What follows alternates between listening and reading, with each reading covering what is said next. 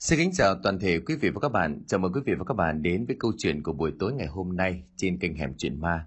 Để chúng ta đến với câu chuyện mới của tác giả Tuấn Vũ. À, câu chuyện có tựa đề là Dấu chân quỷ. Ngay bây giờ chúng tôi hân hạnh mời quý vị và các bạn đến với nội dung câu chuyện này.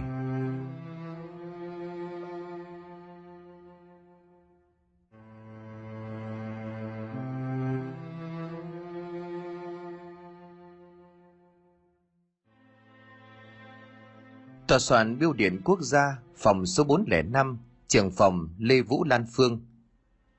Chuẩn bị đi chưa? Ở đây, chị xong rồi, mình chuẩn bị đi thôi. Cậu nhân viên của ban biên tập nhìn Phương, ánh mắt u buồn nhưng cũng không giấu được nét ưu tư lo lắng. Cả hai người sau đoàn hội thoại ngắn ngồi không ai nói thêm lời nào, lầm lỗi bước vào trong thang máy. Bên trong ánh đèn led lạnh lùng chiếu xuống, phản chiếu bóng của hai người trong bốn mặt gương soi – Nét mặt của cả hai đều thoát lên vẻ u buồn ủ rột. Lan Phương và cậu nhân viên nọ đang trên đường đi đến một đám tang để tiến đưa một người đồng nghiệp trẻ tuổi nhưng vắn số. Cái chết bất ngờ và kỳ dị của anh phóng viên đầy tài năng trong chuyên mục chuyện lạ.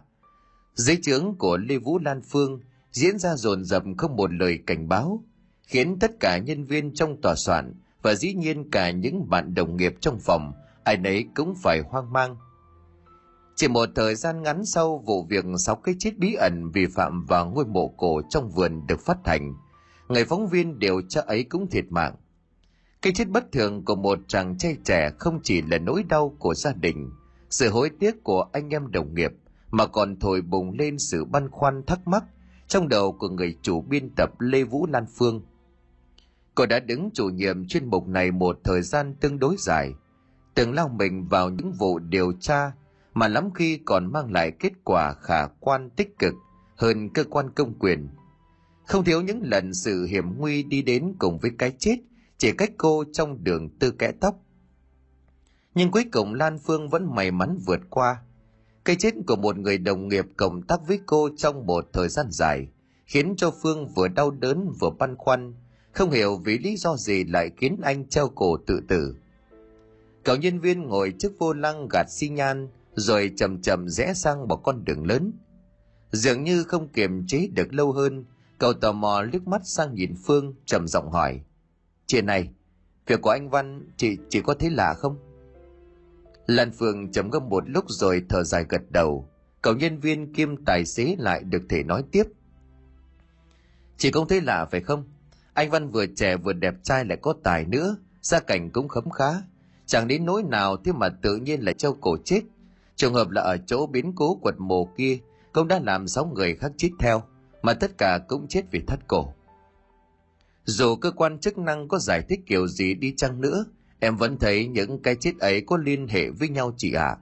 Liên hệ mật thiết là đằng khác nữa. Lan Phương khét thở dài cô giấu đôi mắt sau cặp kính đen như là muốn che đi cảm xúc của mình.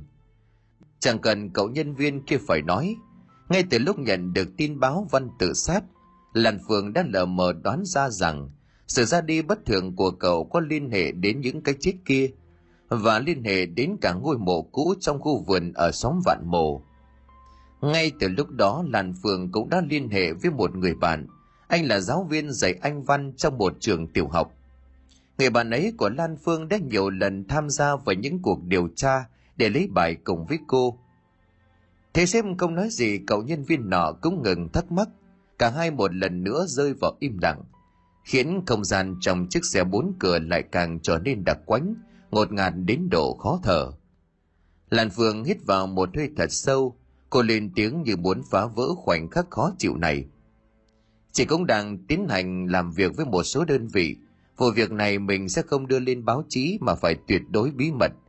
Chỉ bây giờ chỉ nói được như thế với em thôi, mọi chuyện ra sao vẫn cần rất nhiều câu trả lời mới có thể chấp ghép lại với nhau. Chỉ không nghĩ bức tranh toàn cục lại có thể đơn giản như vậy. Biến cố này chắc chắn là phức tạp. Cậu nhân viên nọ vừa tập trung lái xe vừa chăm chú lắng nghe cho hết. Toàn cầu khép mỉm cười, mắt nhìn lên gương chiếu hậu dò hỏi. Những đơn vị mà chị nhắc đến ấy, có có anh giáo viên tiếng Anh không chị? Hai người đẹp đôi phết đấy chứ? Lần Phương nghe xong thì xém phì cười, Cô phải cố nghiêm nét mặt và giải thích. Vớ vẩn nào, người ta còn kém chị cậu đến cả gần chục tuổi đấy. Cậu nhân viên liền cười gương mặt ửng hồng của Lan Phương hiện lên trên gương chiếu hậu. Chiếc xe chậm chậm chạy lại, rồi bắt đầu tiến vào một khu để xe khá rộng dọc bên đường Phổ Hưng. Trước mặt họ lối nhố đã có cả mấy chục người, tất cả đều mặc áo đen lầm lỗi xếp hàng chuẩn bị tiến vào nhà tang lễ. Đến nơi rồi chị à, mình chuẩn bị thôi. Lan Phương gật đầu hít một hơi thật sâu như để lấy tinh thần, rồi chậm chậm mở cửa xe bước xuống. Dù không phải là một người con gái yếu mềm, nhưng mà trước cái chết bất ngờ của người bạn đồng nghiệp lâu năm, Lan Phương vẫn không giấu nổi nét xúc động hiện lên rõ ràng trên khuôn mặt. Trước mắt cô đoàn người đưa ma đang nối đuôi nhau, buồn bã tiến vào cánh cổng của nhà tang lễ. Nơi mà người sống đứng bên người chết, cúi đầu mặc niệm để chào nhau những giây phút cuối cùng. Vặn mất khi cả tương lai của anh còn đang rộng mở ngay trước mắt, để lại sự tiếc thương vô hạn cho gia đình và những người thân. Đứng bên chiếc quan tài gỗ lạnh lùng, người con gái chuẩn bị được anh làm lễ cưới đang rũ rượi khóc than. Những tiếng nấc nghẹn ngào xen lẫn những lời kể lể bi thương, khiến cho đám đông trong tăng trưởng không ai không phải thở dài chua xót. Anh ơi, sao anh lại nỡ bỏ bố mẹ, bỏ em mà đi? Anh, anh cưới của mình chụp còn chưa kịp lấy về. Váy cưới anh mua cho em, em còn chưa được mặc. Sao anh nỡ dứt tình, dứt nghĩa bỏ lại em bơ vơ như vậy? Cô gái đang quỳ trên nền đất, gục đầu trên nắp áo quan, nước mắt đầm đìa ướt nhòe hay gò má, đầu tóc rũ rượi xõa dài ra. Tưởng chừng đã là hóa điên, muốn lao đầu chết theo người con trai vắn số. Bên cạnh cô, bà mẹ của Văn cũng không kìm được nước mắt, đôi mắt già nua dường như lại sâu hơn một chút, đỏ hoe lên và nhòe nhòe nước. Bà đã khóc than khan cả cổ từ lúc thấy xác con trai của mình lùng lẳng trong phòng ngủ. Cái chết quả đội bất ngờ của cậu con trai khiến cho bà gục ngã. Người ta không còn đếm nổi những lần bà vần vã khóc than chết đi sống lại khi tỉnh khi mê.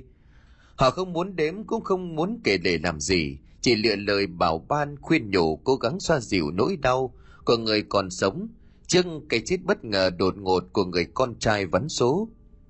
Giờ đây quỷ mòm bên cạnh chiếc quan tài, bà chỉ còn ú ớ cất lên những lời khàn đặc những ai oán nghẹn ngào. Con ơi là con, rời cậu đất dày sợ nợ cướp mất con tôi.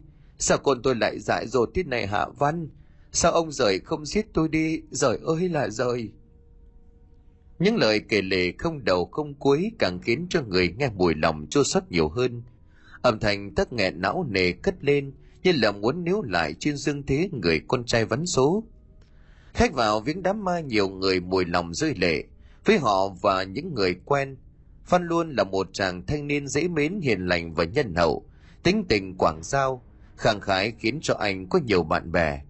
Sự ra đi bất ngờ của anh khiến không ít người phải giật mình. Bàng hoàng chết lặng.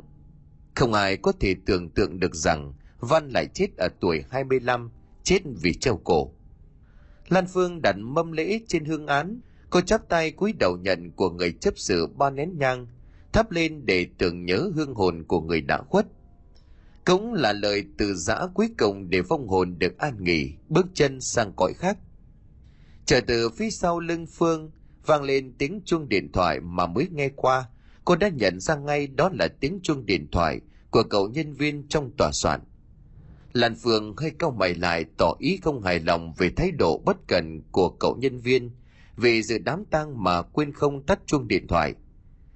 Chính cậu nhân viên ấy cũng hơi bối rối, vội vàng rút điện thoại ra khỏi túi quần, ấn nút tắt chuông, rồi cúi đầu xin lỗi mọi người trước khi đi nhanh ra ngoài nghe điện thoại. Từ phía sau Phương cũng dởm bước đi theo, cô sẽ nhắc nhở nhẹ nhàng để tránh trường hợp còn xảy ra thêm nữa. Nhưng Phương chưa kịp nói gì thì cậu nhân viên nọ đã quay lại khét trầm giọng nói. Chị ơi, bên mình mới tuyển thêm được một người thế vào chỗ của anh Văn rồi đấy à? Lan Phương bất ngờ về thông tin này, cô gật đầu trước mắt mấy cái rồi mới hỏi. Thông tin như thế nào vậy em? Em có nghe qua thôi, hình như là sinh viên của bên học viện báo chí. Lan Phương gật đầu lần nữa ra hiệu cho cậu nhân viên chuẩn bị lấy xe để trở về nhiệm sở. Cậu nhân viên mới này năm nay cũng chỉ 23 tuổi, mới tốt nghiệp khoa báo chí của học viện. Trong hồ sơ xin việc Đặng Trần Linh có nhắc đến đam mê, tìm hiểu những sự việc lạ thường kỳ dị, thích xem những bộ phim trinh thám mang sắc màu hoang đường của nước ngoài, nhưng lại có cách lý giải rất khoa học và phút chót. Những thông tin vắn tắt này khiến cho Lan Phương khá là hài lòng. Cô nhìn qua hồ sơ của Linh một lượt, rồi đồng ý tiến hành phỏng vấn. Lan Phương hẹn cầu phóng viên mới vào một buổi sáng đầu tuần, khi cô đã thu xếp hòm hòm công việc của Văn. Xuất hiện trước mắt của Phương là một cậu thanh niên dáng người rong ròng cao, hơi gầy làn da trắng xanh, bờ môi có phần nhợt nhạt, mái tóc bổ luống rẽ sang hai bên, nhìn khá là lôi thôi và cổ điển. Khắc họa rõ nét một cậu con trai mọt sách, ngay cả chỉ ra một mình trong bốn bức tường, dáng vẻ của Linh khiến cho Phương có chút không hài lòng. Đợi Linh giới thiệu đại khái về bản thân, Phương mới bắt đầu nói về công việc. Cô nhìn chàng trai trẻ tuổi hơi nhau mắt lại rồi hỏi. Công việc này không chỉ là ngồi một chỗ sau bàn giấy, hưởng điều hòa quạt mát trong văn phòng đâu. Em có chắc là mình làm được không? Vì đa phần thời gian em sẽ phải đi lấy tư liệu ở hiện trường hoặc lấy ngay trong các cơ quan chức năng. Bản thân tòa soạn không có nhiều tư liệu. Thời gian trong văn phòng chỉ chiếm khoảng 20% thôi. Linh mỉm cười nhìn Phương ánh mắt toát lên một sự kiên nghị mà ban đầu cô không nhận ra ở người thanh niên trẻ tuổi này. Giây lâu Linh mới gật đầu mà nói, chị yên tâm, chồng em thế này thôi nhưng mà cũng đã có thời gian phải đi phủ vữa, xe ôm làm đủ nghề lăn lộn khắp các hang cùng ngõ hẻm. Trước đây khi còn nhỏ, thời còn ở Thái Bình gặt lúa, cây lúa trong nhà cũng là em làm hết. Em chọn nghề này vì biết phải chạy đi chạy lại, chứ không ngồi một chỗ. Em cũng cuồng chân lắm. Lan Phương gật đầu tỏ ý hài lòng cô mỉm cười nói cụ thể hơn về những việc cần làm, về những địa chỉ cần thiết để xin tư liệu, về cách tiếp cận vấn đề mỗi khi có sự vụ phát sinh và các cách lấy tin sao cho người đưa tin cung cấp cho mình nhiều thứ nhất có thể. Sau cùng Lan Phương hỏi Linh, một câu hỏi mà bất cứ buổi phỏng vấn nào người ta vẫn nói, em có muốn hỏi thêm gì chị nữa không? Lan Phương mỉm cười nhưng mà khi cô nghe được câu hỏi của Linh thì nét cười ấy cũng tan biến dần. Ánh mắt hơi lay động thoát lên một chút hãi hùng. Em sẽ thay thế cho những vị trí của anh Văn. Người vừa chết vì thất cổ có phải không chị? Phương hơi tái mặt cô không ngờ một cậu nhân viên mới vào phỏng vấn mà biết được những tin tức quan trọng kiểu này. Phương ngấp úng một lúc rồi mới trả lời. Đúng, đúng thế. Ờ, chỉ hy vọng là em sẽ không vì câu chuyện ấy mà ảnh hưởng đến công việc sau này. Hoặc em vẫn có thể suy nghĩ lại để tìm ra một công việc khác phù hợp hơn. Linh không vội trả lời ngay, cậu đan mấy ngón tay vào nhau tự tin nói. Chị đừng lo ạ, à, em sẽ không vì thế mà khiến công việc sau này ảnh hưởng đâu. Lan Phương gật đầu tò mò hỏi, mà sao em lại biết được chuyện này? Những loại thông tin này vốn là bí mật của tòa soạn đấy. Linh mỉm cười ánh mắt lóe lên nhìn tia sắc sảo cậu nói, chị thấy không, em cũng có năng khiếu lấy tin đấy chứ. Lan Phương lắc đầu cười cứ vừa phát hiện ra cậu nhân viên mới này không phải là hạng sinh viên mọt sách như mình vẫn tưởng. Hóa ra bao nhiêu năm đi làm nghề tiếp xúc với đủ các hạng người, mà nhiều khi Lan Phương vẫn còn giữ cái thói quen nhìn mặt bắt hình rong. Muốn chuyển chủ đề, Lan Phương hỏi, Hiện tại em có dự định viết về đề tài nào chưa? Bên mình cũng đang có một số đề tài đang bỏ ngỏ, chưa được thực hiện. Nếu muốn chị sẽ gửi tài liệu, tư liệu trước để em xem qua. Nhưng Linh vẫn lắc đầu, cậu nhìn thẳng vào mắt của vị sếp tương lai rồi nói. Em có đề tài rồi chị ạ, à, một câu chuyện cũ, một truyền thuyết tồn tại nhiều năm ngay chính trong làng em mà rất ít người biết đến. Lan Phương tò mò hỏi, em có thể bí mật được không? Em có thể bật mí được không? Truyền thuyết gì thế? Linh nghiệm nét mặt trầm giọng nói, những dấu chân trên cây cổ thụ. Như một phản xạ cực mạnh, Lan Phương giật mình đứng hẳn người lên, choáng váng nhìn thẳng vào mắt của cậu nhân viên trẻ tuổi. Cô không ngờ được rằng vụ việc mà chính mình từng trải qua ở bên kia biên giới, trong địa giới của Vân Nam, thì cũng tồn tại ngay chính ở đây, ở quê nhà của cậu thanh niên ấy. Việc Linh xuất hiện ở đây ngày hôm nay là một sự trùng hợp ngẫu nhiên, là sự sắp đặt của định mệnh hay là một dự tính đã có từ trước. Lan Phương không thể nào biết được những ký ức năm xưa về thảm kịch trong đoàn khảo sát về vụ trọng án số 0 một lần nữa lại ùa về, đan sen chiếm đầy trong tâm trí. Phải mất một lúc Lan Phương mới có thể định thần, ngồi xuống cất lời mà giọng nói vẫn còn run lên, xen lẫn cả sự tò mò cùng nỗi hoang mang kỳ dị. Chuyện, chuyện ấy là sao? Em, em kể cụ thể cho chị nghe được không? Linh gật đầu cậu đưa điện thoại lên trên mặt bàn, ấn nút ghi âm như một người phóng viên chuyên nghiệp. Giữa thế kỷ 20, toàn gói Đông Dương nằm dưới quyền cai trị của thực dân Pháp. Việt Nam ai lao cao miên, mất hoàn toàn quyền tự chủ, bị thực dân đưa quân vào thôn tính.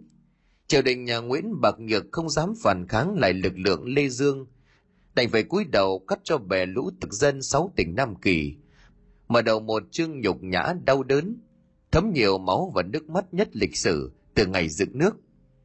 Việt Nam là nước Đại Nam khi ấy, bị chia cắt thành ba xứ riêng biệt với ba cơ cấu hành chính khác nhau. Xứ thuộc địa Nam Kỳ và hai xứ bảo hộ Bắc Kỳ và Trung Kỳ. Khắp nơi chìm vào cảnh nhà tan cửa nát, ai oán lầm than, số phận con người rẻ rúng hơn cả loài súc vật. Bình đào loạn làng chiến sự chiến miên, cuộc khởi nghĩa này bị đập tan thì lại có nơi khác vùng nên làm phản. Chính quyền bù nhìn nhà Nguyễn đánh mất cả Giang Sơn vào tay của giặc, lại đứng sau lưng chủ hòa, liên tục nhượng bộ, thậm chí là còn lùa quân đi đàn áp chém giết chính những người dân lành không chịu đầu hàng quân giặc. Sự kia Nguyễn Ánh đã cõng rắn cắn gà nhà, thì nay hậu thế của hạng hôn quân lại dẫn voi về giày mà tổ, đưa cả đất nước vào cảnh tan tóc thê lương, lầm than ai oán công bút mực nào tả xiết. Xã hội càng điêu linh lại càng khiến lắm kẻ thừa cư đục nước béo cỏ, lúc cường hào ác bá bọn phú hộ điền chủ cho đến đám quan viên chức sắc trong tổng trong làng trước đây chỉ là những viên chức rất đối tầm thường chẳng hề có tiếng nói nào thực tế. Thế mà nay chúng nhân cái lúc cả nước nhiễu nhương vùng dậy đè đầu cưỡi cổ. Thêm một phần tiếp tay cho bè lũ thực dân để đàn áp dân lành. Cuối năm 1939 thế chiến thứ hai nổ ra trên toàn cõi Á Âu. Nước Đại Pháp cũng bị cuốn vào vòng xoáy của chiến tranh. Chỉ trong vài tháng đầu tiên, hơn 20 vạn dân phu người Việt đã bị điều động sang đất Pháp nhằm thay thế công nhân trong các công xưởng vũ khí hoặc trực tiếp cầm súng chống lại quân phát xít. Ở trong nước thực dân Pháp lại nhượng bộ phát xít Nhật để gần một vạn quân Nhật tiến vào Đông Dương tiếp tục chuỗi ngày cay đắng khổ ải của dân tộc. Phát xít Nhật bắt dân ta nhổ lúa trồng đay phục vụ cho cuộc chiến.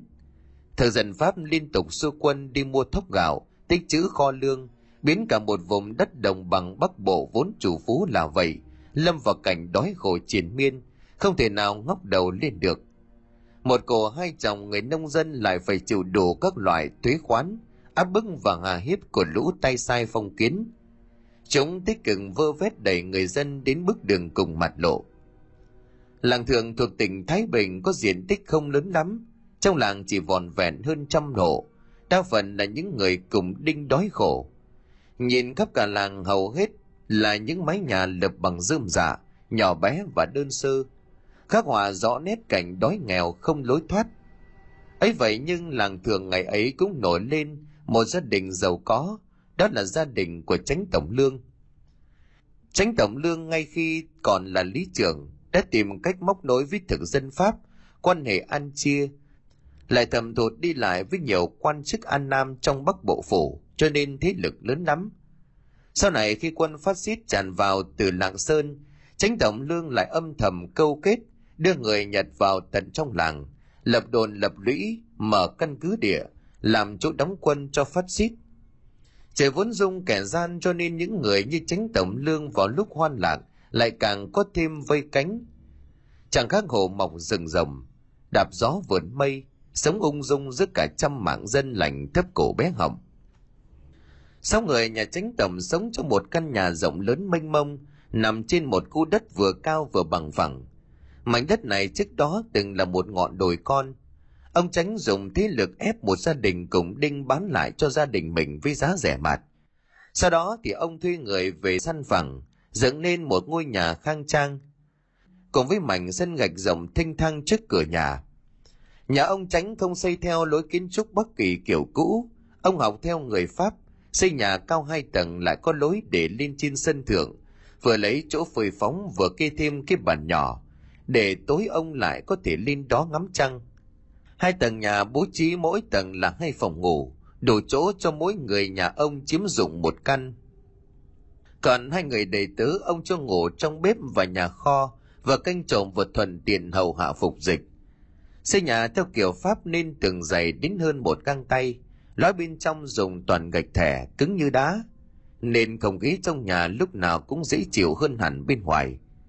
Mùa đông thì ấm mà mùa hè thì mát, nhưng có lẽ vì thế mà nếu ai không quen, khi bước chân vào đây có cảm giác căn nhà hơi âm u lạnh lẽo. Mà lạnh lẽo thật, bởi ngoài cách xây dựng khác biệt ra, nhà ông Tránh lại còn có thêm hàng cau giả trước sân và ở bên đông nhà. Ông Tránh cho người đào hố rồi bứng về một gốc mít cổ thụ, vừa để lấy bóng mát vào những buổi trưa hè, vừa để ông treo thêm một cái xích đu cho thêm phần mỹ thuật, thể hiện rõ sự giàu sang phú quý, vừa lên hẳn những thân phận bọt bèo của đám cổng đinh, như một ông vua con trong ngôi làng nhỏ bé. Chẳng ai nghĩ được rằng ngay chính gốc cây ấy sau này trở thành một nhân chứng chứng kiến tất cả thảm kịch hãi hùng xảy ra dồn dập không báo trước. Ngày khánh thành Giang Sơn rộng lớn của mình, ông tránh mời đông đổ mặt các quan viên trên tỉnh trên huyện. Ô tô xe kéo nườm nượp đổ về đỗ chật cả sân. Đám đông ngay nấy cũng gật gù khen ngôi nhà sang trọng, kiến trúc thiết kế và kiên cố lại vừa nguy nga xứng tầm của một người trưởng giả. Nhưng trong số quan khách đến để chiêu vui, có một người suốt từ lúc bước vào nhà đến khi cả ngồi dùng bữa, vẫn luôn giữ một thái độ im lặng. Nét mặt có phần hơi băn khoăn, nửa muốn về nửa như muốn ở. Người đàn ông đó là một người bạn phong niên từ thuở thiếu thời của ông Tránh tầm. Ngày ông Tránh vẫn còn học ngoài Hà Nội. Sau này anh bạn nọ phải ngược lên tận Cao Bằng để sống cùng với một người dì ghẻ. Mãi đến tận bây giờ mới có dịp gặp nhau. Ông Tránh thấy bạn của mình có vẻ không được vui cho lắm, bèn nhân lúc không ai chú ý, mấy mon men lại gần rồi dò hỏi. Liêu này, từ lúc về nhà tôi đến giờ sao anh có vẻ buồn buồn như thế? Tôi làm gì không phải phép với anh chăng? Người đàn ông tên Liêu khẽ vuốt tròm dâu ở dưới cằm, ánh mắt xa xăm nhìn ra ngoài vườn, thở dài một tiếng rồi bảo. Anh Lương à, tôi nói cái này được thì anh để, không thì anh bỏ quá cho tôi. Ngày ấy khi tôi về Cao Bằng sống cùng dì ghẻ, tôi vô tình có quen một ông thầy phong thủy người Tàu. Ông chuyển cho tôi một vài thuật mọn để xem tướng, xem nhà đất. Ông Liêu nói đến đây thì ngừng lại, ra vẻ tần ngần. Ông tránh hơi sốt ruột thì gặng hỏi. Thế rồi sao? Anh thấy phong thủy nhà tôi thế nào? Ông Liêu thở hắt ra một tiếng như để lấy lại tinh thần rồi đáp. Cổ nhân có dạy là tiên tích đức hậu tầm long nghĩa là muốn tìm được nơi có vượng khí thiên thu thì đầu tiên phải ăn nở cho đúng đạo. Thế trong căn nhà này tuy khang trang bể thế, thế nhưng lại nằm vào bại địa, tôi e rằng không phát được đến đời thứ hai. Ông tránh nghe xong thì giật mình tái mặt, lùi lại một bên ánh mắt không giấu được nét bực mình, vì người bạn vong niên lại nói ra những lời độc địa này ngay trong cái ngày khánh thành căn nhà mới. Ông Liêu nhìn thái độ của ông tránh biết ông giận, Ông Liêu chỉ thở dài lắc đầu bỏ đi, để lại ông tránh đứng sau dõi mắt nhìn theo, lòng bừng bừng khí giận. Từ trước đến nay chuyện ghen ăn tức ở, con gà tức nhau tiếng gáy thì vẫn là chuyện bình thường, nhất là trong chốn quan trường kèn cựa nhau từng ly từng tí. Tương lai ông đang rộng mở ngay trước mắt, thế lực quen biết cả Pháp lẫn Nhật. Nhiều đấy thôi cũng đủ cho con đường hoan lộ của ông thanh thang rộng mở. Làm sao có chuyện lâm vào bại địa rồi không phát lên được đến đời thứ hai. Ông tránh nghĩ bạn của mình ghen ghét cho nên cười khẩy một cái, rồi đành nén giận bước vào trong, không quan tâm đến những lời khuyên can của bạn. băng đi được mấy năm thì cuộc sống đang bình thường như dòng nước êm trôi, thì một ngày nọ một thảm kịch kinh hoàng xảy ra, khiến không chỉ gia đình của ông tránh tổng, mà cả làng thượng ngày ấy, ai cũng phải sợ hãi hoang mang. Chỉ bếp nhà ông tránh ngày nào cũng vậy, đều phải dậy từ khi trời còn tờ mờ sáng để đun nước pha trà rồi chuẩn bị điểm tâm cho gia đình ông Tránh. Ngày hôm nay cũng vậy, như một thói quen chị uể oải ngồi dậy khỏi cái chõng tre, khẽ chớp mắt mấy cái cho tỉnh ngủ. Ngoài trời vẫn còn mờ mịt hơi sương, từng luồng gió sớm thổi lùa qua khẽ liếp đan thưa, khiến cho chị bếp dùng mình ớn lạnh. Chị xoa hai bàn tay vào với nhau, khẽ kéo cao chiếc áo nâu sòng mỏng manh, che đi cơ thể đang run lên vì rét. Chị câu mày khẽ lầm nhầm rồi tự nói một mình. Quái lạ, rời tháng 7 mà sao lạnh thế này? Chị giáo bước ra ngoài sân đi về phía bờ giếng để lấy nước pha trà cho chủ. Cái giếng này ông tránh đào từ ngày làm nhà. Mảnh đất này có địa thế cao, nằm hẳn trên một quả đồi cho nên lúc thuê thợ, ông tránh đã bắt họ phải đào sâu hẳn xuống. Nhưng có lẽ chính nhờ thế mà nước giếng lúc nào cũng trong và mát. Nấu chè không bị đóng váng và uống trực tiếp cũng không thấy mùi tanh. Cả làng thượng này chỉ có mỗi ông là có được mạch giếng khơi ngon như vậy. Chị bếp thuận tay thả cái gầu múc nước xuống, khe khoáng lên một lúc rồi mới kéo lên. Chị vẫn còn buồn ngủ mắt nhắm mắt mở vừa ngáp vừa đổ gầu nước vào trong cái ấm đun. Nhưng mà bỗng chị giật mình chớp mắt một hồi, rồi mở to ra. cao mày đưa cái gầu nước lên mũi người. Mà chị còn cách cái gầu nước đến cả găng tay. Chị đã kinh hãi rú lên rồi buông rơi cái gầu xuống đất. Nước bên trong bắn ra tung tóe khắp nền sân, tung tóe lên cả gấu quần của chị. Bởi trong cái gầu chị vừa lôi lên từ dưới giếng, không phải là dòng nước ngọt mát trong lành mọi khi, mà tanh tưởi nồng nặc sộc lên toàn mùi máu. Chị bếp run rẩy đứng dưới sân, đôi mắt thất thần chưa tan nỗi kinh hoàng. Thì bỗng một bàn tay lạnh buốt vỗ mạnh lên vai, khiến cho chị giật mình, một lần nữa rú lên. Ô cái con này, mày làm sao thế hả? Sáng sớm tinh mơ mà mày cứ làm mầm mầm lên thế. Nhận ra giọng người quen chỉ bếp như sực tỉnh lắp bắp chỉ tay xuống sân rồi bảo Bà, bà ơi, máu máu bà ơi, trong trong giếng toàn máu thôi. Bà tránh nghe xong tái mặt hái hùng nhìn con bé đầy tứ lâu năm, tự hồ như chị bếp là một thứ quái dị mới từ rơi từ trên trời xuống. Bà tránh bực mình hỏi, mày nói linh tinh gì thế hả cái con này? Mày mơ ngủ à? Máu đâu? Toàn là nước đây chứ máu đâu. Bà vừa nói vừa chỉ tay xuống dưới sân, nước từ trong gầu múc vẫn đổ tràn ra trên nền đất, không hề có mùi tanh và dĩ nhiên là trong vắt chứ không hề đỏ ngầu như chị bếp nói. Chị bếp nhìn xuống dưới chân rồi quay lại ngơ ngác nhìn bà tránh, ánh mắt ngạc nhiên đến độ sừng sốt, lắp bắp giải thích. Bà ơi, nhưng mà rõ ràng con vừa thấy... Bà tránh bị đánh thức lúc còn đang ngái ngủ cho nên khẽ gắt. Thế cái gì? Mày mơ ngủ thì có chứ cái gì mà thấy? May nhé. Phải ông mà nghe được thì ông mày lại lại, lại vả cho mấy cái đi. Thôi múc nước pha trà đi. Còn cơm còn nước nữa. Bà tránh nói một hồi không để cho chị người làm thanh minh gì thêm, rồi quay lưng đi thẳng vào buồng. Bà nghĩ chị bếp vì mơ ngủ cho nên tưởng tượng ra chuyện linh tinh như vậy, cho nên chẳng buồn bận tâm. Bỏ lại chị hầu gái vẫn còn đang thẫn thờ đứng ở dưới sân, mất một lúc lâu sau mới dám thả gầu xuống múc thêm lần nước. Qua ngày hôm ấy mọi việc vẫn rất bình thường, ngay cả đến chính chị bếp cũng tự cho là mình tưởng tượng, trông gà hóa quốc rồi thần hồn nát thần tính. Chị đem chuyện này kể lại cho anh Nhớ là người hầu cận của ông Tránh Tầm. Anh Nhớ nghe xong cũng mỉm cười bảo chị. Chị đúng là mơ giữa ban ngày. Nhưng mà tôi bảo nhé, rõ ràng là lúc ấy khi tôi kéo nước lên, tôi còn ngửi thấy mùi máu tanh nồng cơ mà, lạ lắm cậu ạ. À. Anh Nhớ nhìn chị ra vẻ không tin rồi quả quyết bảo. Thôi, sáng mai chị mà còn sợ thế đấy, thì chị gọi tôi dậy để tôi xem xem có đúng như thế thật không. Tôi thì tôi đoán là chị mệt quá mà thôi. Xong rồi tưởng tượng ra lung tung như thế mà. Anh nói bằng một giọng an ủi theo đúng thủ tục rồi nhắc lại đề nghị của mình. Đấy, thế sáng hôm sau gọi tôi dậy nhé. Mai tôi cũng có việc phải đi lên huyện từ sớm. Chị bếp vui vẻ gật đầu đoán rằng sáng mai sẽ có người phụ giúp để mình không phải trải qua biến cố dị thường như hôm nay. Trời tờ mờ sáng chị bếp còn chưa kịp vấn khăn thì anh nhớ đã dò dò bước sang, quần áo chỉnh tề miệng nói.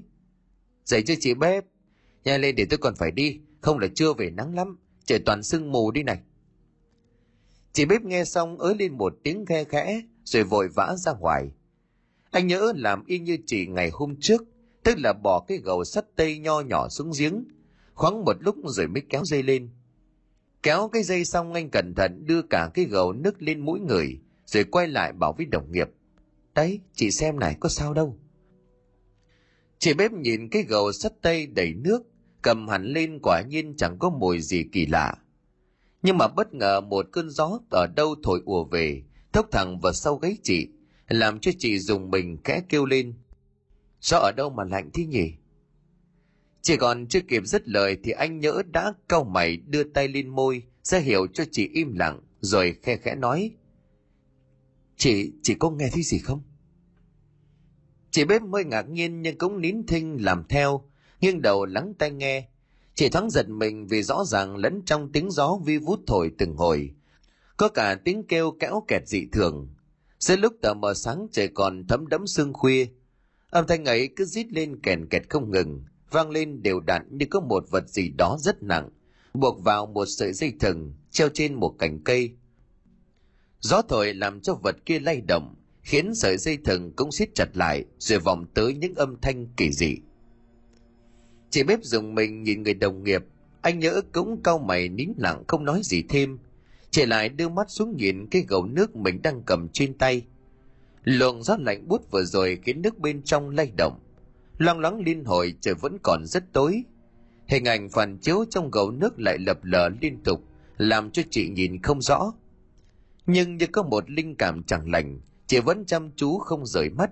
Rồi bất ngờ chị kinh hãi hét lên, buông rời luồn cái gầu sắt đầy xuống đất.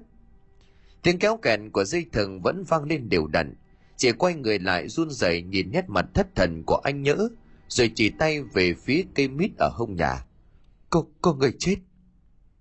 Lồng lặng trên một cành cây cao có một xác người đang đung đưa nhẹ nhẹ. Cái xác ấy bị gió lay làm sợi dây thừng buộc trên cổ siết mạnh vào cành cây, liên tục phát ra những thứ âm thanh não ruột. Cái hình ảnh hãi hùng ấy phản chiếu vào trong gầu nước, khiến cho chị bếp kinh hãi hét lên. Bà tránh vốn cũng hay dậy sớm, nghe tiếng chị bếp kêu lên lớn quá, không kịp chạy đầu vấn tóc đã lao ngay ra ngoài hốt hoảng hỏi. Cái cái gì thế? Cái gì mà mày la ầm lên thế hả? Anh nhớ vẫn còn thẫn thờ đứng dưới sân, còn chị bếp giờ cũng không thành tiếng. Anh thấy chủ của mình xuất hiện, run rẩy chỉ tay về phía cây mít ở hông nhà mà nói bẩm bẩm bẩm bà. Không cần anh nói hết, bà tránh đã tái mặt hút hoảng ngã ngồi xuống đất. Nhìn theo cánh tay của anh, bà trông thấy một cái xác mặc đồ tăng trắng đang lùng lẳng đung đưa như một quả lắc đồng hồ, báo hiệu những thảm kịch kinh hoàng rùng rợn. Mặc dù trời còn tối nhưng mới chỉ nhìn qua, bà tránh đã nhận ra ngay cái xác ấy là một người con gái. Đó là cô duyên, cô con gái đầu lòng của ông bà tránh tổng bà Lào Đào ngồi bệt xuống đất rồi choáng váng ngất lịm đi. Chị bếp vội vàng lao lại đỡ. Trong màn đêm trường tĩnh mịch, tiếng khóc của chị ai oán cất lên, khiến cho cả gian nhà như chìm vào trong tử khí. Ông tránh tổng đã giật mình thức giấc ngay từ lúc thấy vợ của mình lao ra ngoài cửa. Ông cũng vội vã chạy ra theo. Trước mắt của ông một cảnh tượng hãi hùng mà ông không bao giờ nghĩ tới bất ngờ xảy ra để con gái đầu lòng năm nay vừa tròn 18 treo cổ chết. Anh nhớ vẫn đứng dưới gốc cây, đôi tay buồn thõng thẫn thờ nhìn xác chủ đung đưa. Chị bếp ôm lấy bà tránh tổng, nước mắt hai hàng lâu lâu lại nức lên từng tiếng. Cô Duyên ơi, sao cô nỡ bỏ bố mẹ, bỏ em mà đi hả cô? Bà ơi, bà tỉnh lại đi bà. sợi cao đất dày ơi sao nỡ đẩy đọa bà tôi thế này?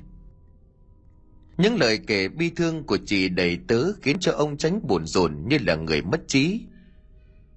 Toàn thân của ông run bắn cả lên, lắp bắp mãi không nói được nên lời. Thằng em của Duyên tên là Hải năm nay 12 tuổi cũng vừa tỉnh ngủ, lững thững bước ra ngoài hè. Cảnh tượng hãi hùng làm nó rú lên rồi đổ vật ra nền gạch. Ông tránh nhìn con của mình ngất mà chân tay cứ buông xuôi, cái chết bất ngờ của đứa con đầu lòng khiến cho ông quá đỗi bàng hoàng chua xót. Một lúc sau anh nhỡ mới leo lên cây đỡ cái xác của cô Duyên xuống. Ông tránh ở dưới run rẩy hướng thi thể của cô con gái đầu lòng. Nước mắt rơi lã chã nhưng ông không khóc thành tiếng. Đợi cho anh nhỡ xuống đất ông mới lẩm bẩm bảo. Mày, mày, mày, mày chạy sang gọi ông lý trưởng anh lên. Gọi ông lý trưởng để người ta làm biên bản, làm giấy khai tử. Bảo ông lý mang cả dân binh đến đây phải phải điều tra cái vụ này con duyên nó không thể nào tự tử được. Anh nhớ dạ một tiếng rồi lấy đuốc vội vã đi ngay. Không cần ông phải nói, anh cũng thừa hiểu rằng cái chết của cô duyên vô cùng quái dị. Cô duyên năm nay vừa tròn 18 xinh xắn có tiếng trong làng, lại vừa được đính ước với con trai của ông phú lễ, một người thương gia buôn tơ lụa giàu có tiếng ở trong làng phùng đôi trai tài gái sắc ai nhìn cũng phải khen là môn đăng hộ đối. Ở nhà cô duyên cũng chẳng phải làm gì, chỉ ngồi dệt lụa, thêu khăn, rồi học chữ quốc ngữ. Lâu lâu ra đồng để điều động thợ cấy, thợ gặt. Cuộc sống an nhàn, sung túc, chẳng bao giờ phải làm gì động đến móng tay, và ngày ngày cô vẫn nói cười vui vẻ. Việc cô tự nhiên treo cổ chết đúng là một chuyện dị thường. Mà ghê gớm nhất là lúc anh nhỡ leo lên lưng chừng thân cây để đưa xác cô chủ xuống. Chẳng biết nghĩ gì mà lúc ấy anh lại quay sang, nhìn thẳng vào mặt người vừa chết. Khuôn mặt của cô duyên đã đổi hẳn sang màu tím, chứng tỏ cái xác đã treo lủng lẳng ở đây được khá lâu. Làn da trắng bóc như sứ vằn về những đường gân xanh đỏ chạy một mạch từ cổ lên tận đỉnh đầu. Hai mắt cô gái trẻ trở nên đầy lòng trắng, hai con ngươi đen đặc vô hồn chạy ngược lên trên mi mắt của cô vẫn còn thấm lại hai dòng nước mắt. Miệng người chết há ra đẩy cái lưỡi thẻ qua hai kẽ răng, tựa hồ như cái xác đang nở một nụ cười quái đản. Nhưng chỉ mới thoáng nhìn, anh nhớ đã bàng hoàng, khuôn mặt của cô chủ anh vẫn còn đó những nét kinh hoàng sợ hãi. Tưởng chừng như là trước lúc chết, cô đã nhìn thấy một thứ gì ghê sợ. Anh không dám nhìn lâu, vội vàng quay đi rồi gỡ nhanh thi thể xuống sân rồi lại theo lời của ông tránh nhanh chân đi tìm ông lý trưởng lý trưởng khiêm mới được bổ nhiệm về làng thượng này được chừng hai năm. Trước đó ông khiêm là một viên chức trong bắc bộ phủ. Chức thức của ông vốn không lớn, lại chẳng có bè phái gì trong nhiệm sở. Cho nên sau một vài lần bầu bán, ông bị người ta đẩy về cái xó làng này, làm giúp việc cho ông tránh tổng lương. Mặc dù xét về bằng cấp tránh tổng lương còn thua ông khiêm nhiều lắm bản thân của ông vì thế cũng không xem trọng ông tránh tổng. Nhưng chỉ ngấm ngầm thôi, chứ không dám ra mặt cho xóm làng cùng thấy. Nhưng đó là chuyện khác. Sáng hôm nay ông lý khiêm đến khi cái xác của cô duyên đã nằm đặt dưới sân, bên trên phủ một manh chiếu cói. Ông tránh tổng ngồi tựa lưng bên một cây cột chống mái hiên, nét mặt sầu thảm đau đớn. Bên trong nhà tiếng khóc của bà tránh và cậu út hải vẫn vang lên ai oán não nề khiến chính ông lý cũng phải mùi lòng chua xót. Cái xác của cô duyên đã cứng đờ nằm ở giữa sân, chiếc chiếu phủ lên trên im lìm đáng sợ. Cả ngôi nhà rộng lớn thanh thang vẫn chìm trong màn sương lạnh lẽo, càng khiến cho không gian trở nên tiêu điều ma quái. Ông lý tạm thời bỏ qua thi thể người quá cố. Ông tiến lại bên thân cây mít xem một người lính lệ cầm cây đèn bão treo cao xoay tỉ mỉ từng dấu vết trên thân cây cổ thụ nhiều chỗ đã bong chóc vì giả cỗi. Đoạn ông quay lại hỏi anh nhỡ, vừa nãy anh trèo lên cây phải không? Anh nhỡ lau nước mắt rồi khẽ lễ phép đáp dạ bẩm ông, quả có thế à? Ông lý gật đầu tiếp, lúc trèo anh đi chân đất sao? Dạ vâng ạ. À. từ bé đến giờ con đã được đi giày bao giờ đâu ông. Ông lý khẽ cau mày không quan tâm đến phần thêm vào của anh đầy tứ đoàn ông lại hỏi, anh trèo thế nào? Anh trèo lại cho tôi xem nào. Anh nhớ hơi thắc mắc nhưng cũng không dám trái lệnh quan, cho nên đành lọ mọ trèo thử lên cây một đoạn. Được chừng hai mét, ông lý vẫy tay bỏ anh nhảy xuống rồi hỏi, anh bắt đầu trèo từ chỗ này phải không? Đây là vết chân của anh phải không? Anh nhớ nhìn dấu chân in trên một đoạn thân cây, rồi nhìn xuống lòng bàn chân thô ráp của mình gật đầu lia lịa ông lý nhìn anh, ánh mắt ra chiều, đăm chiêu nghĩ ngợi. Đoạn ông lẩm bẩm như tự nói với chính mình. Nếu đây là dấu chân của anh, thì kia là dấu chân của ai? Ông vừa nói vừa đi vòng sang bên kia của gốc cây.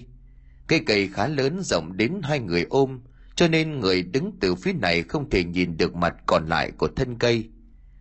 Anh nhớ cũng tò mò đi theo rồi anh hãi hùng ngơ ngác nhìn lên trên thân cây mít suốt mồn dọc thân cây chi chít những vết chân thuôn nhỏ, dính đầy bùn đất, trái ngược hẳn với dấu chân to bè thô kệch của anh. Lúc nãy khi trèo lên vì muốn tháo cây xác của cô chủ xuống cho nhanh, cho nên anh không hề để ý, và nhất là những dấu chân ấy ở phía đối diện gốc cây. Nơi anh không nhìn thấy nên anh cũng không ngờ lại có những chi tiết như vậy ở đây. Và điều kỳ dị nhất là những dấu chân ấy in thẳng vào thân cây như thể có kẻ nào đó đã ấn chân vào. Từng bước từ gốc đi thẳng lên trên mà chẳng cần đu bám. Ông lý nhìn những dấu chân kỳ quái, đoạn nhìn xuống chân mình và cả bàn chân của anh đầy tớ. Như có một linh tính mách bảo, anh đi nhanh lại phía sân, tiến đến chỗ cái thần xác của cô duyên đang nằm cứng đờ không động đậy. Ông lý cúi người lật cái chiếu lên rồi nhìn xuống bàn chân của người chết. Đúng như ông dự đoán trên chân của người chết vẫn còn dính đầy bùn đất. Lòng bàn chân thon nhỏ của cô duyên sống hệt như những vết chân in trên thân cây cổ thụ. Ông lý bất chợt dùng mình kinh hãi lùi ra xa vài bước, nét mặt hãi hùng trong lòng ngổn ngang trăm mối. Chẳng lẽ người chết lại có thể đứng thẳng người mà đi trên thân cây? Ngày ấy trình độ điều tra phá án khoa học kỹ thuật cũng đã phát triển như bây giờ thi thể của người chết không thể để quá đến ngày thứ hai. Cho nên dù vẫn còn nhiều nghi vấn, ông lý vẫn phải quyết định cô duyên chết là do tự tử. Cái chết của cô là một biến cố gây chấn động, nên cả làng thường đều kéo đến xem. Quan tài của cô gái đặt ở giữa nhà, đặt trên nắp áo quan là bức vẽ màu mà ông tránh nhờ một họa sĩ trên huyện phát họa lại chân dung của cô duyên ngày cô vẫn còn sống bên cạnh quan tài bà tránh đang vật vã nghẹn ngào. Đã mấy lần bà ngất đi. Người ta phải đưa bà vào trong nhà nhưng rồi bà lại vùng dậy lao ra ngoài. Ông trầm lấy cái áo quan như muốn níu lại trên dương thế. Để con gái bạc mệnh mà bà vẫn luôn yêu thương hết mực. Duyên ơi lại duyên, sao con nỡ dứt tình dứt nghĩa để mẹ phải chịu cảnh người đầu bạc tiễn kẻ đầu xanh con ơi? Những tiếng kể lể bi thương của bà nhiều khi biến thành những tiếng nức nghét. Nhiều khi biến thành những tiếng nức nghẹn ngào, ai oán. Đã mấy lần bà toan lao đầu vào nắp áo quan, đòi chết theo đứa con gái vừa yêu tử. Chị bếp phải giữ ghi bà lại, ôm chặt lấy hai chân không để cho bà làm chuyện quẫn trí trong lúc tang ma đau đớn. Chị vừa khóc vừa kể, ôi cô ơi vừa tròn 18 chưa hết nửa chặng đường mà sao cô nỡ giữa đường rơi gánh? Ông bà thương cô hết lòng mà cô. Trời cao đất dậy sao không có mắt để cô tôi chết thảm thế này? Những người hàng xóm láng giềng, quan viên chức sắc trong tổng, trong làng ai cũng mùi lòng rơi lệ. Đứng ở một góc quan tài, ông tránh cũng nước mắt hai hàng, nhưng không khóc thành tiếng. Từ trong cửa đoàn nhạc hiếu vẫn còn nỉ non cất lên những tiếng đàn nhị não nề, như tiến hồn người về nơi địa phủ ông lý đứng ngoài sân mắt dõi vào gian trong nhà, nhưng mà lâu lâu ông vẫn quay lại, nhìn về phía gốc cây mít cổ thụ vẫn đứng im lìm ở đó. Những tán cây ma quái xòe rộng khô khốc một cách đáng sợ. Những dấu chân không còn ở đó, nhưng ông lý có một linh cảm chẳng lành, rằng những biến cố hãi hộp này sẽ không dừng lại. Chiều hôm sau, ông tránh nhờ người xem giờ rồi đưa quan tài của duyên ra nghĩa địa. Hôm ấy trời không mưa nhưng âm u tăng tóc mây đen từ đâu kéo đến che kín cả mặt trời. Vần vũ đen đặc cả một góc làng. Từ trên cao gió thổi ùa về lạnh buốt.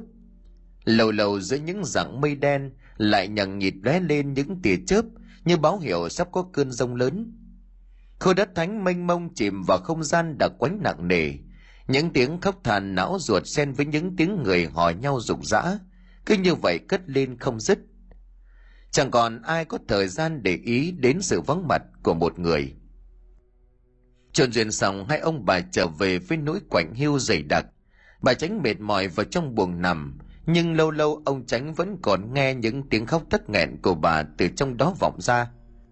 Ở nhà ngoài, ông tránh ngồi bên bàn nước, tay vân vê ly trà mà đang nguội tanh nguội ngắt, nhưng không uống.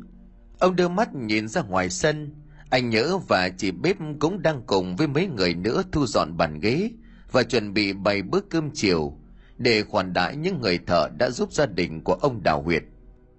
Thở một hơi dài buồn bã ông tránh đã định đứng lên vào trong buồng nằm, nhưng chợt ông như sực nhớ ra điều gì, quay ra sân rồi lên tiếng gọi. Nhớ, thằng nhớ đâu? Nhớ đằng bề cái bàn nghe chủ gọi vội vàng chạy lại, lễ phép thưa Dạ bẩm ông là là ông cho gọi con à? Cậu cậu Hải đâu? Nghe nhắc đến cậu chủ anh nhớ theo phản xạ dạ quay đầu nhìn quanh rồi lại hướng mắt về phía ông tránh ngơ ngác hỏi lại ơ ờ, cậu Hải đi đâu rồi nhỉ? Ông tránh há hốc mồm kinh ngạc trợn mắt lên mà quát lúc hạ huyệt ta còn thấy nó đứng với mày cơ mà nó đâu rồi anh nhớ đến lúc này đã bàng hoàng choáng váng anh lắc đầu quẩy quẩy không biết cậu con quý tử của ông tránh đang ở đâu. Quả thật lúc ở ngoài nghĩa địa, hải có đứng cùng anh, nhưng sau đó vì phải phụ giúp đám phu mộ, cho nên anh cũng không hề để ý. Từ trong buồng bà tránh cũng nghe được đoạn hội thoại ngắn ngồi mà bất thường kia. Linh cảm của người mẹ khiến cho bà lập tức bổ ra ngoài. Đầu tóc rũ rượi như một người điên, rú lên vì hoảng sợ. Cái gì? Con tao đâu? Con tao đâu? Mấy người giúp việc ở gần đó cũng nghe được câu chuyện. Bàng hoàng nhìn nhau rồi không ai bảo ai. Mỗi người vội bỏ đi một hướng. Cái tin con trai duy nhất của ông tránh tổng mất tích, ngay trong buổi hạ huyệt nhanh chóng đến tai của ông lý trưởng. Ông khiêm cũng khẩn trương hạ lệnh cho lính lệ đi khắp làng tìm kiếm. Hải mới chỉ 12 tuổi, lại là con nhà giàu cho nên ít khi đi đâu ra khỏi nhà. Không biết vì sao lại có thể mất tích vào lúc này đám người tỏa ra bốn phía, họ men dọc triển đê, cố lội xuống sát bờ con sông nhỏ, lo lắng không biết liệu đứa trẻ có trượt chân ngã xuống nước hay không. Một nhóm khác kéo nhau vào nghĩa địa, họ vạch những bụi rậm tươi tốt chui cả vào những khóm tre mọc đâm ra đầy gai tua tủa.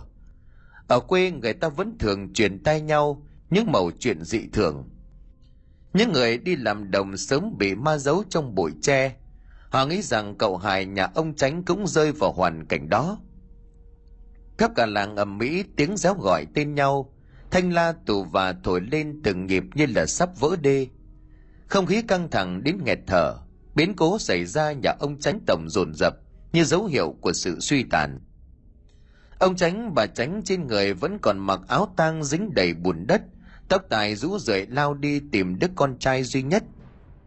Ông lý khiêm lo lắng nhìn theo trong đầu hiện lên hàng loạt những hình ảnh tưởng tượng, liên hệ đến những thảm cảnh kinh người rùng rợn.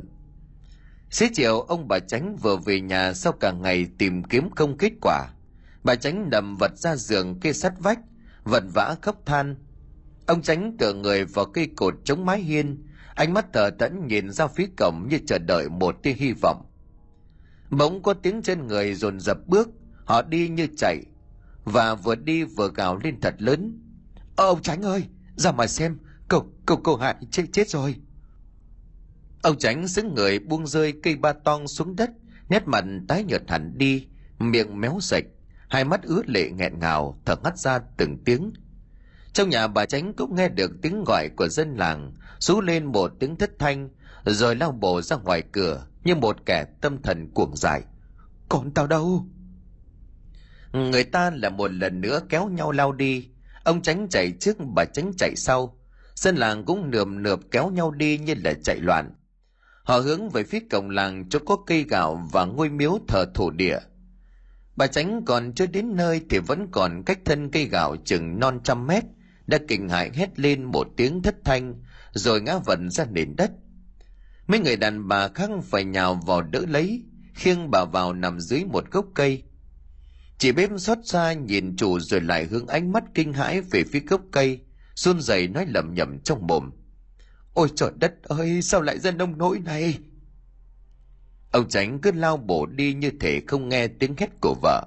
Khuôn mặt của ông cũng tái xanh như tàu lá chuối. Nhìn lên trên ngọn cây gạo chân tay buồn rùn như là người sốt rét kinh niên.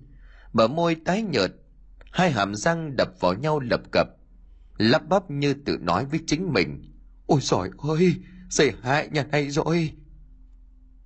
Anh nhớ không dừng lại, cứ chăm chăm chạy đến chỗ gốc cây. Ông lý trường khiêm cũng đã có mặt ở đó. Đôi mắt tuyệt vọng nhìn người nhà ông tránh tổng lắc đầu buồn bã. Rồi ông lại ngửa cổ lên trời khét thở một hơi dài. Nhìn cái xác của cậu hải đang treo lơ lửng trên một ngọn cây cao. Đàn quả bâu đầy gần đó, thấy có tiếng người nhất loạt vỗ cánh bay cao kêu lên những tiếng rợn người ai oán. Hòa cùng với những tiếng khóc than điêu linh, tạo nên một khúc nhạc cầu hồn đưa ma về âm phủ. Cây sáng của đứa bé lùng lẳng trên một cành cây cao gió đưa nhẹ nhẹ làm sợi dây thòng lọng cọ vào thân gỗ. Nghiến chặt lại rồi rít lên những tiếng kéo kẹt đến sợ người. Thi thể buông thõng tay chân, đều gùng sang một bên hai mắt mở to, gần như lồi hẳn ra ngoài nhìn chừng chừng xuống đất ông lý ra hiệu cho mấy tay lính lệ, leo lên để gỡ cái xác xuống đất, trao trả cho gia đình của ông tránh mấy người đàn ông khỏe mạnh nhìn nhau run sợ. Đồn đầy một hồi mới có kẻ mạnh dạn leo lên. Họ sợ vì những biến cố kinh dị cứ liên tục nối tiếp nhau, dồn dập đổ xuống gia đình của nhà ông tránh họ không dám nhúng mũi vào, chỉ sợ bị vã lây. Và người ta lại còn sợ hãi hơn khi những dấu vết còn lại ở hiện trường cậu hải chân không đi giày chẳng biết từ khi nào đã tách ra khỏi đoàn người đưa mai chị gái. Lùi thủi đi chân đất đến đây, ôm cả một đoạn dây thừng vừa dài vừa nặng. Nhưng kỳ dị nhất là suốt một dọc thân cây, người ta trông thấy những dấu chân bé tí nhỏ thó của cậu. In lên lớp vỏ cây sần sùi nham nhở. Những vết chân in hẳn rõ nét, lấm lem bùn đất chạy dòng thân cây làm cho người ta có cảm giác như là cậu đã đứng thẳng người. Từng bước đi lên từ dưới gốc cây, rồi mới buộc dây thòng lọng vào một cành cây cao, trước khi chồng vào cổ mình và nhảy xuống. Trọng lượng và lực căng từ cú nhảy đã khiến phần xương cổ non nớt ấy bị đứt lìa ra, làm cái đầu cứ mềm nhũn ra quay ngược về phía sau, lần về phía trước như là một con rối vô tri. Khuôn mặt thiếu máu tím tái nhợt nhạt đến giận người hai con mắt lồi hẳn ra khỏi chồng, ánh lên những tia nhìn đầy kinh hãi. Thi thể vừa nằm đặt xuống đất, cũng là lúc bà tránh vừa vùng thoát khỏi những người láng giềng tuốt bụng. Bà nhào đến ôm lấy xác của con trai. Cánh tay của bà vừa chạm vào người của cậu bé, thì cũng là lúc từ hốc tai và hai khóe mắt của hải ứa ra những dòng lệ đỏ tươi như máu, tanh nồng hôi thối vô cùng ghê tởm. Nhưng người mẹ mất con gần như hóa rồi bà tránh cứ ôm lấy xác con mà gào rú.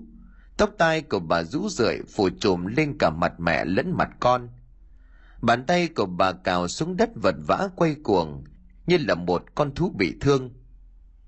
Những lời kể lể xót xa của bà lúc này đã không thành tiếng. Chẳng còn ai nghe hiểu được gì, mà vẫn mùi lòng thương cảm. Ông tránh đứng lên, nước mắt hai hàng nhưng mà không khóc lên thành tiếng.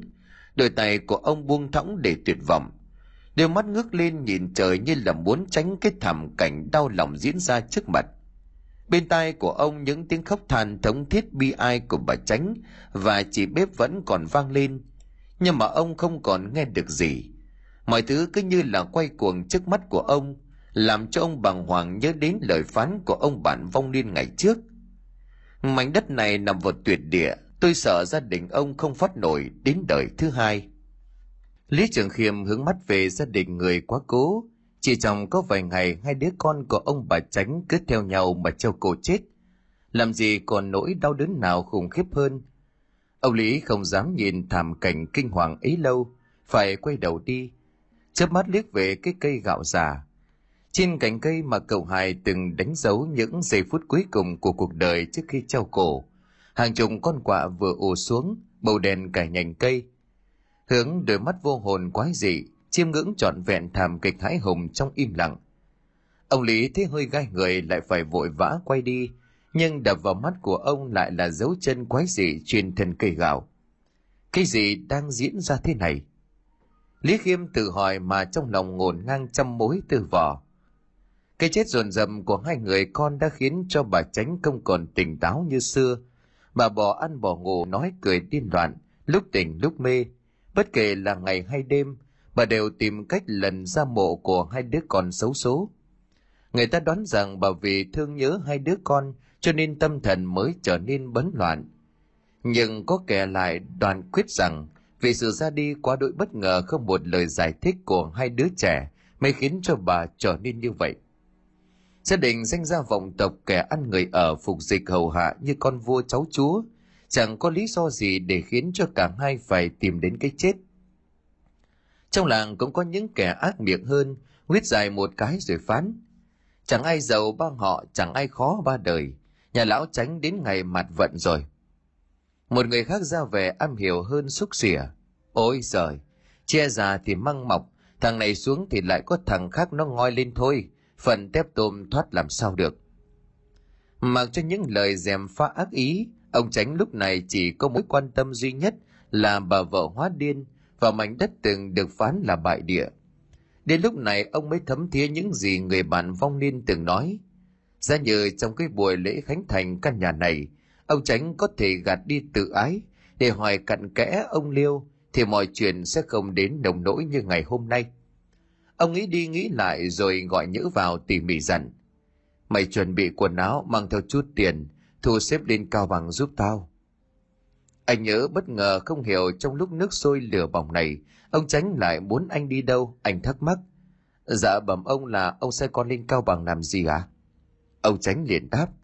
Mày đến châu quảng yên tìm quan thư lại tên là liêu, nói với ông ta những việc xảy ra ở đây.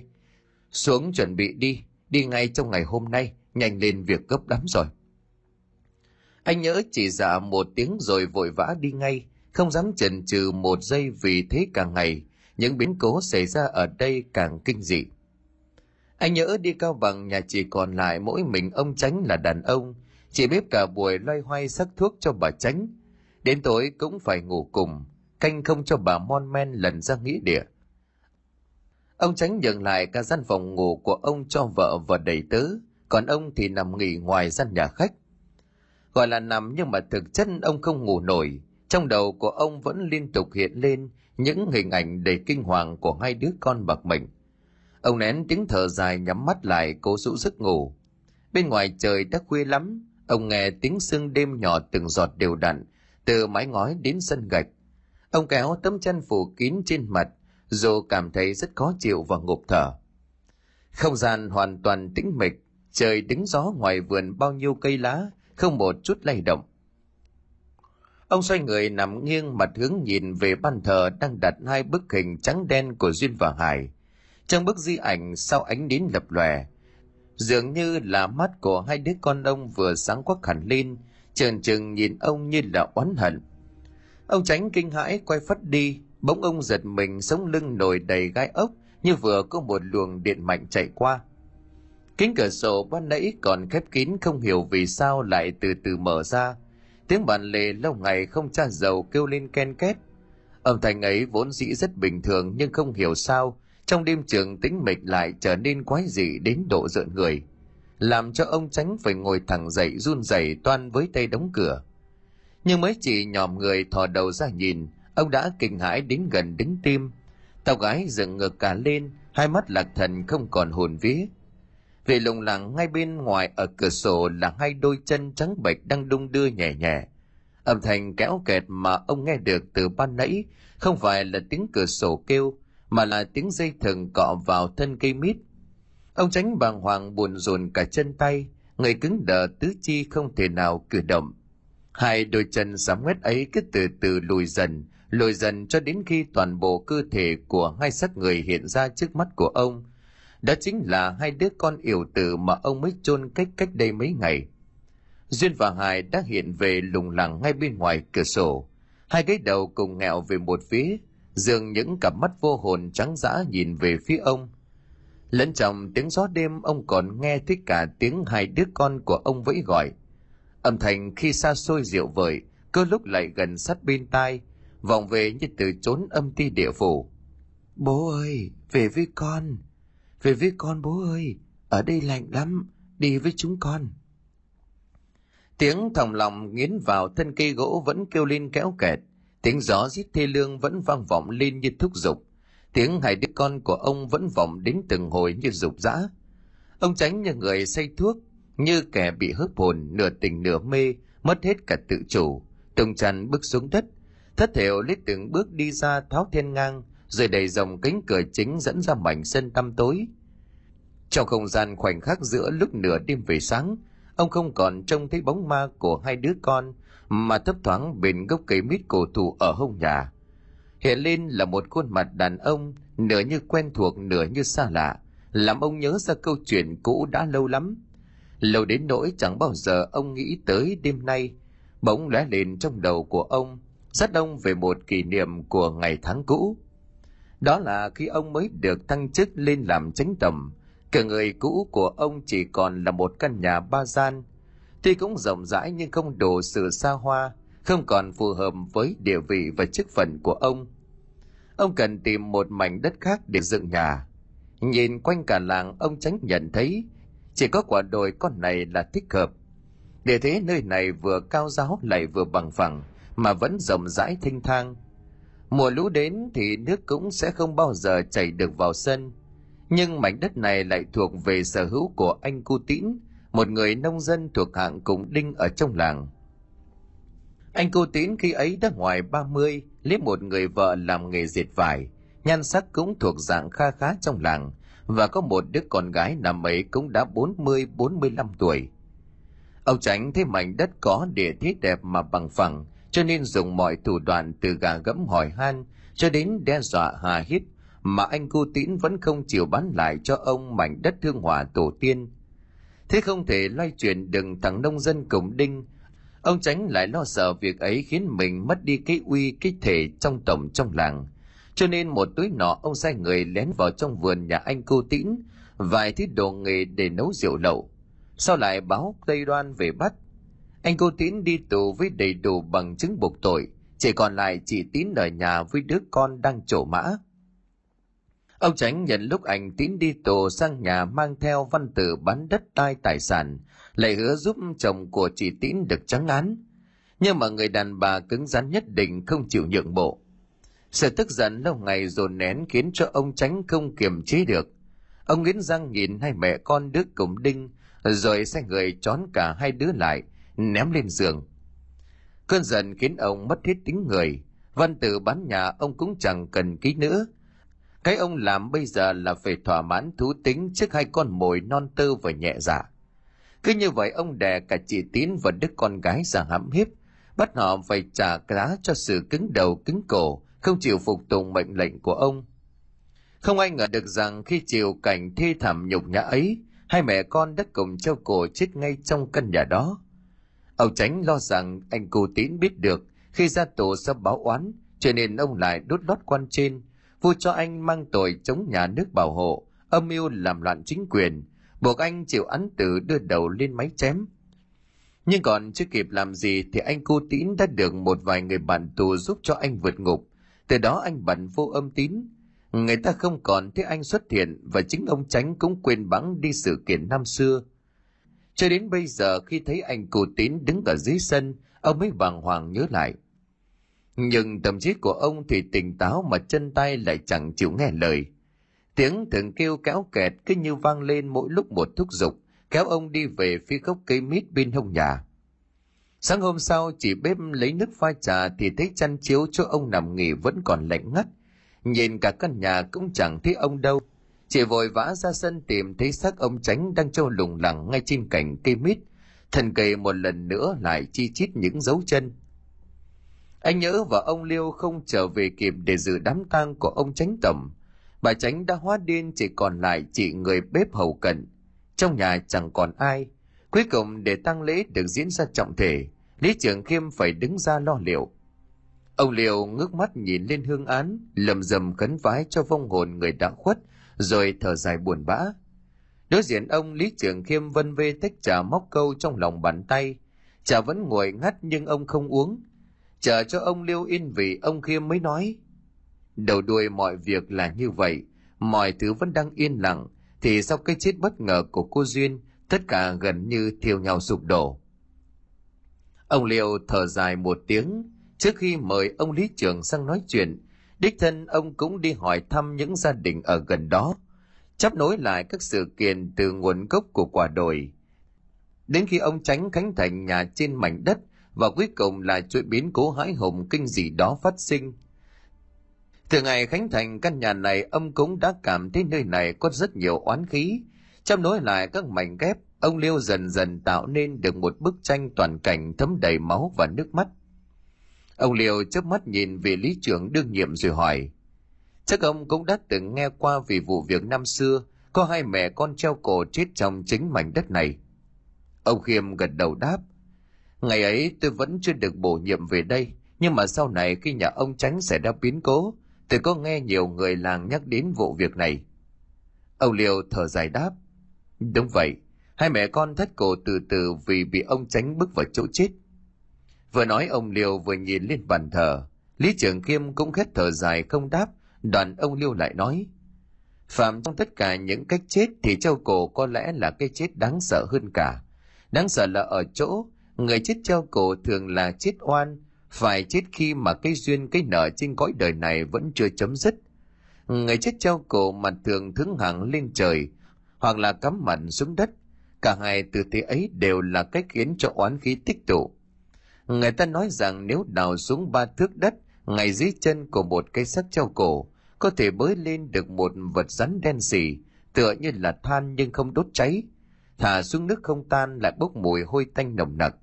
Đó chính là oán khí mà người chết tích tụ vậy. Người chết oan thường không siêu thoát, âm hồn vẫn còn làng vàng ở nhân gian. Nhưng cái ngày mà tôi đến Khánh Thành nhà ông Tránh, tôi không cảm thấy âm khí, không có một phong hồn nào làng vàng. Nhưng mà điều khiến tôi dùng mình đó chính là thứ oán khí ngập ngụa cả mảnh đất này. Ông Lý không hiểu lắm liền câu mày hỏi. Ý ý ông là sao? Ý tôi là ở đây không có sự tồn tại của vong hồn người chết, nhưng sự oán độc thù hận thì lại rất nhiều. Vậy thì theo ông, những biến cố này không có bàn tay của những thế lực tâm linh mà làm, mà là có kẻ nào đó đứng sau mọi chuyện.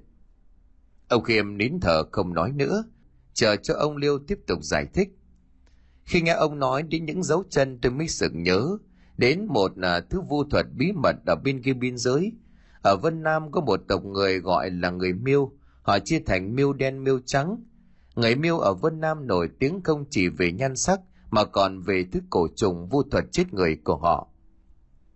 Khi ông nhắc đến những dấu chân thẳng hàng trên cây cổ thụ, tôi đã nhớ ngay đến thứ thuật vu hồn mà người Miêu sử dụng. Lý trưởng Khiêm há hốc mồm nhưng nghe nuốt lấy từng lời của ông quan đến từ vùng biên viễn xa xôi.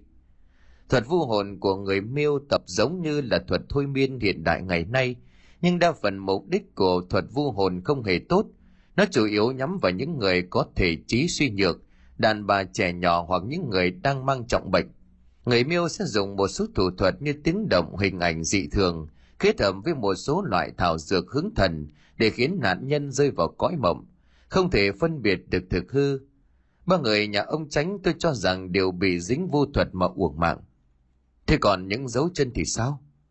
Lý trưởng Khiêm tò mò hỏi. Người miêu sống rất lâu năm trong núi sâu, ngoài những tà thuật mà họ truyền đời dạy lại cho nhau, thì họ vẫn lấy công việc săn bắn, hái lượm làm ký sinh nhai. Bởi thế mà người miêu sản xuất ra nhiều thứ dụng cụ, giúp họ có thể canh tác săn bắn dễ dàng hơn – và một trong số đó chính là thứ dụng cụ có thể giúp họ đi thẳng trên thân cây như là đi trên đất bằng. Vừa nói ông Liêu vừa đưa ra trước mặt Lý Trường Khiêm hai vật hình tròn, ở giữa có một lỗ khoét, trông không khác nào con dòng dọc ngoài bến cảng. Lý Trường Khiêm ngạc nhiên hỏi, đây là dòng dọc phải không? Ông Liêu không phủ nhận nhưng nói, gần đúng như vậy. Đây vừa là vũ khí vừa là thứ giúp cho những thợ rừng người miêu leo lên cây cao để lấy mật ong rừng. Tên của nó là Thiên Liên. Thiên Liên có dùng chính sức nặng của người ta để đưa người ta lên cao. Dĩ nhiên nó cũng cần điểm tựa. Điểm tựa ấy có thể là tường nhà, cây gỗ hay là vách núi.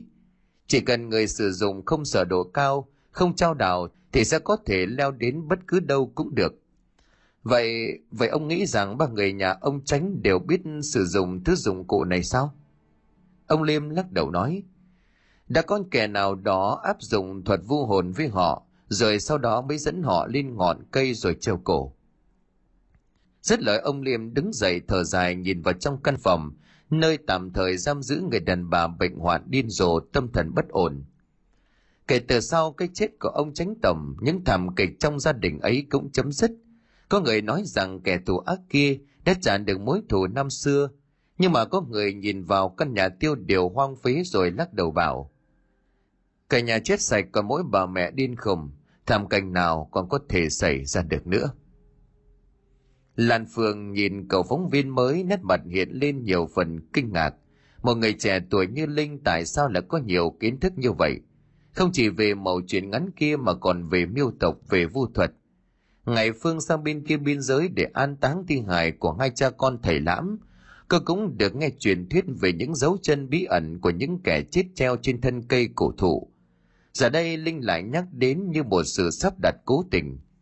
Trong suốt quãng thời gian ngồi kể chuyện, Linh cũng tỏ ra hết sức am hiểu, nói năng gãy gọn, khiến cho Lan Phương rất tò mò về lai lịch của cậu ta.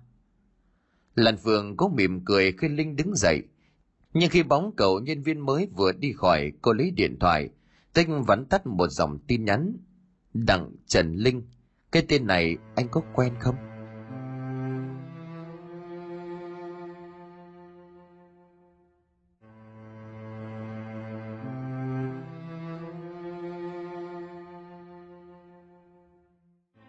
Xin cảm ơn quý khán thính giả đã chú ý đón nghe. Xin kính chào tạm biệt quý vị và xin hẹn gặp lại quý vị trong những câu chuyện tiếp theo